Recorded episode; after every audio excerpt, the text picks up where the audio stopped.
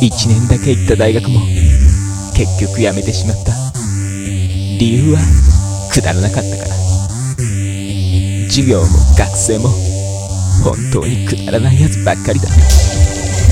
この若い貴重な時期をそんなところで消費するよりネットにいる面白い大人たちと交流している方がよっぽど有意義だと思うだから僕は大学を辞めて実家に帰った。問題は親だ父さんは大学を辞めたんなら就職して働けとうるさい父さんの世代の考え方は古すぎる汗水垂らして働くのは頭の悪い奴らとすることだ稼ごうと思えばワンクリックで稼げる時代じゃないか僕は毎日自分の部屋にこもりなるべく家族とは会話はしないようにしたネットには様々なクリエイティブなサークルが溢れている。DTM で音楽を作ったり漫画やイラストを描いたりね。その中でマックスエネジーというクリエイターレベルに僕は所属している。活動内容全裸になって夢を語り合うこと。もちろんネットを使って音声だけでそして語り合ったトークを最新のクラウドミュージックとミックスしてポッドキャストで公開している。すごくクリエイティブだろう。僕はマックスエレジのメンバーの一人と恋人の関係になった。実際に会ったこともないし顔も見たことはない。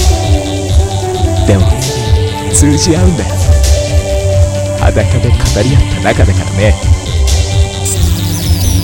尊敬する先輩も何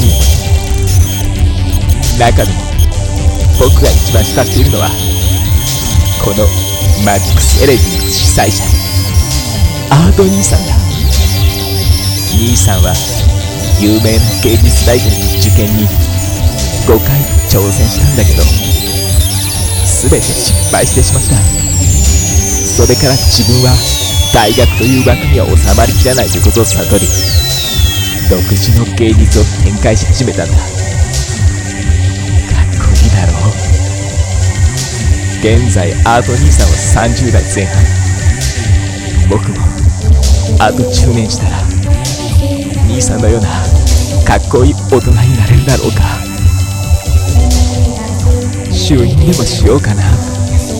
パンツを下ろしかけた時家のチャイムが鳴った。しょうがない。出るか。今日は平日。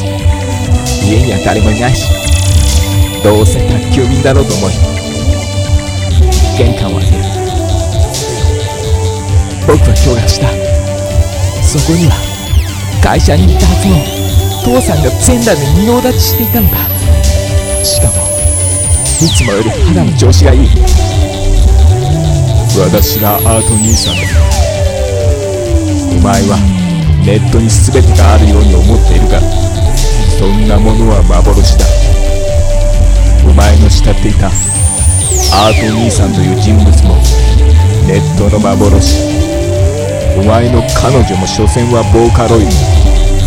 その他のメンバーも私が小じきにタバコをやって雇った桜に過ぎない。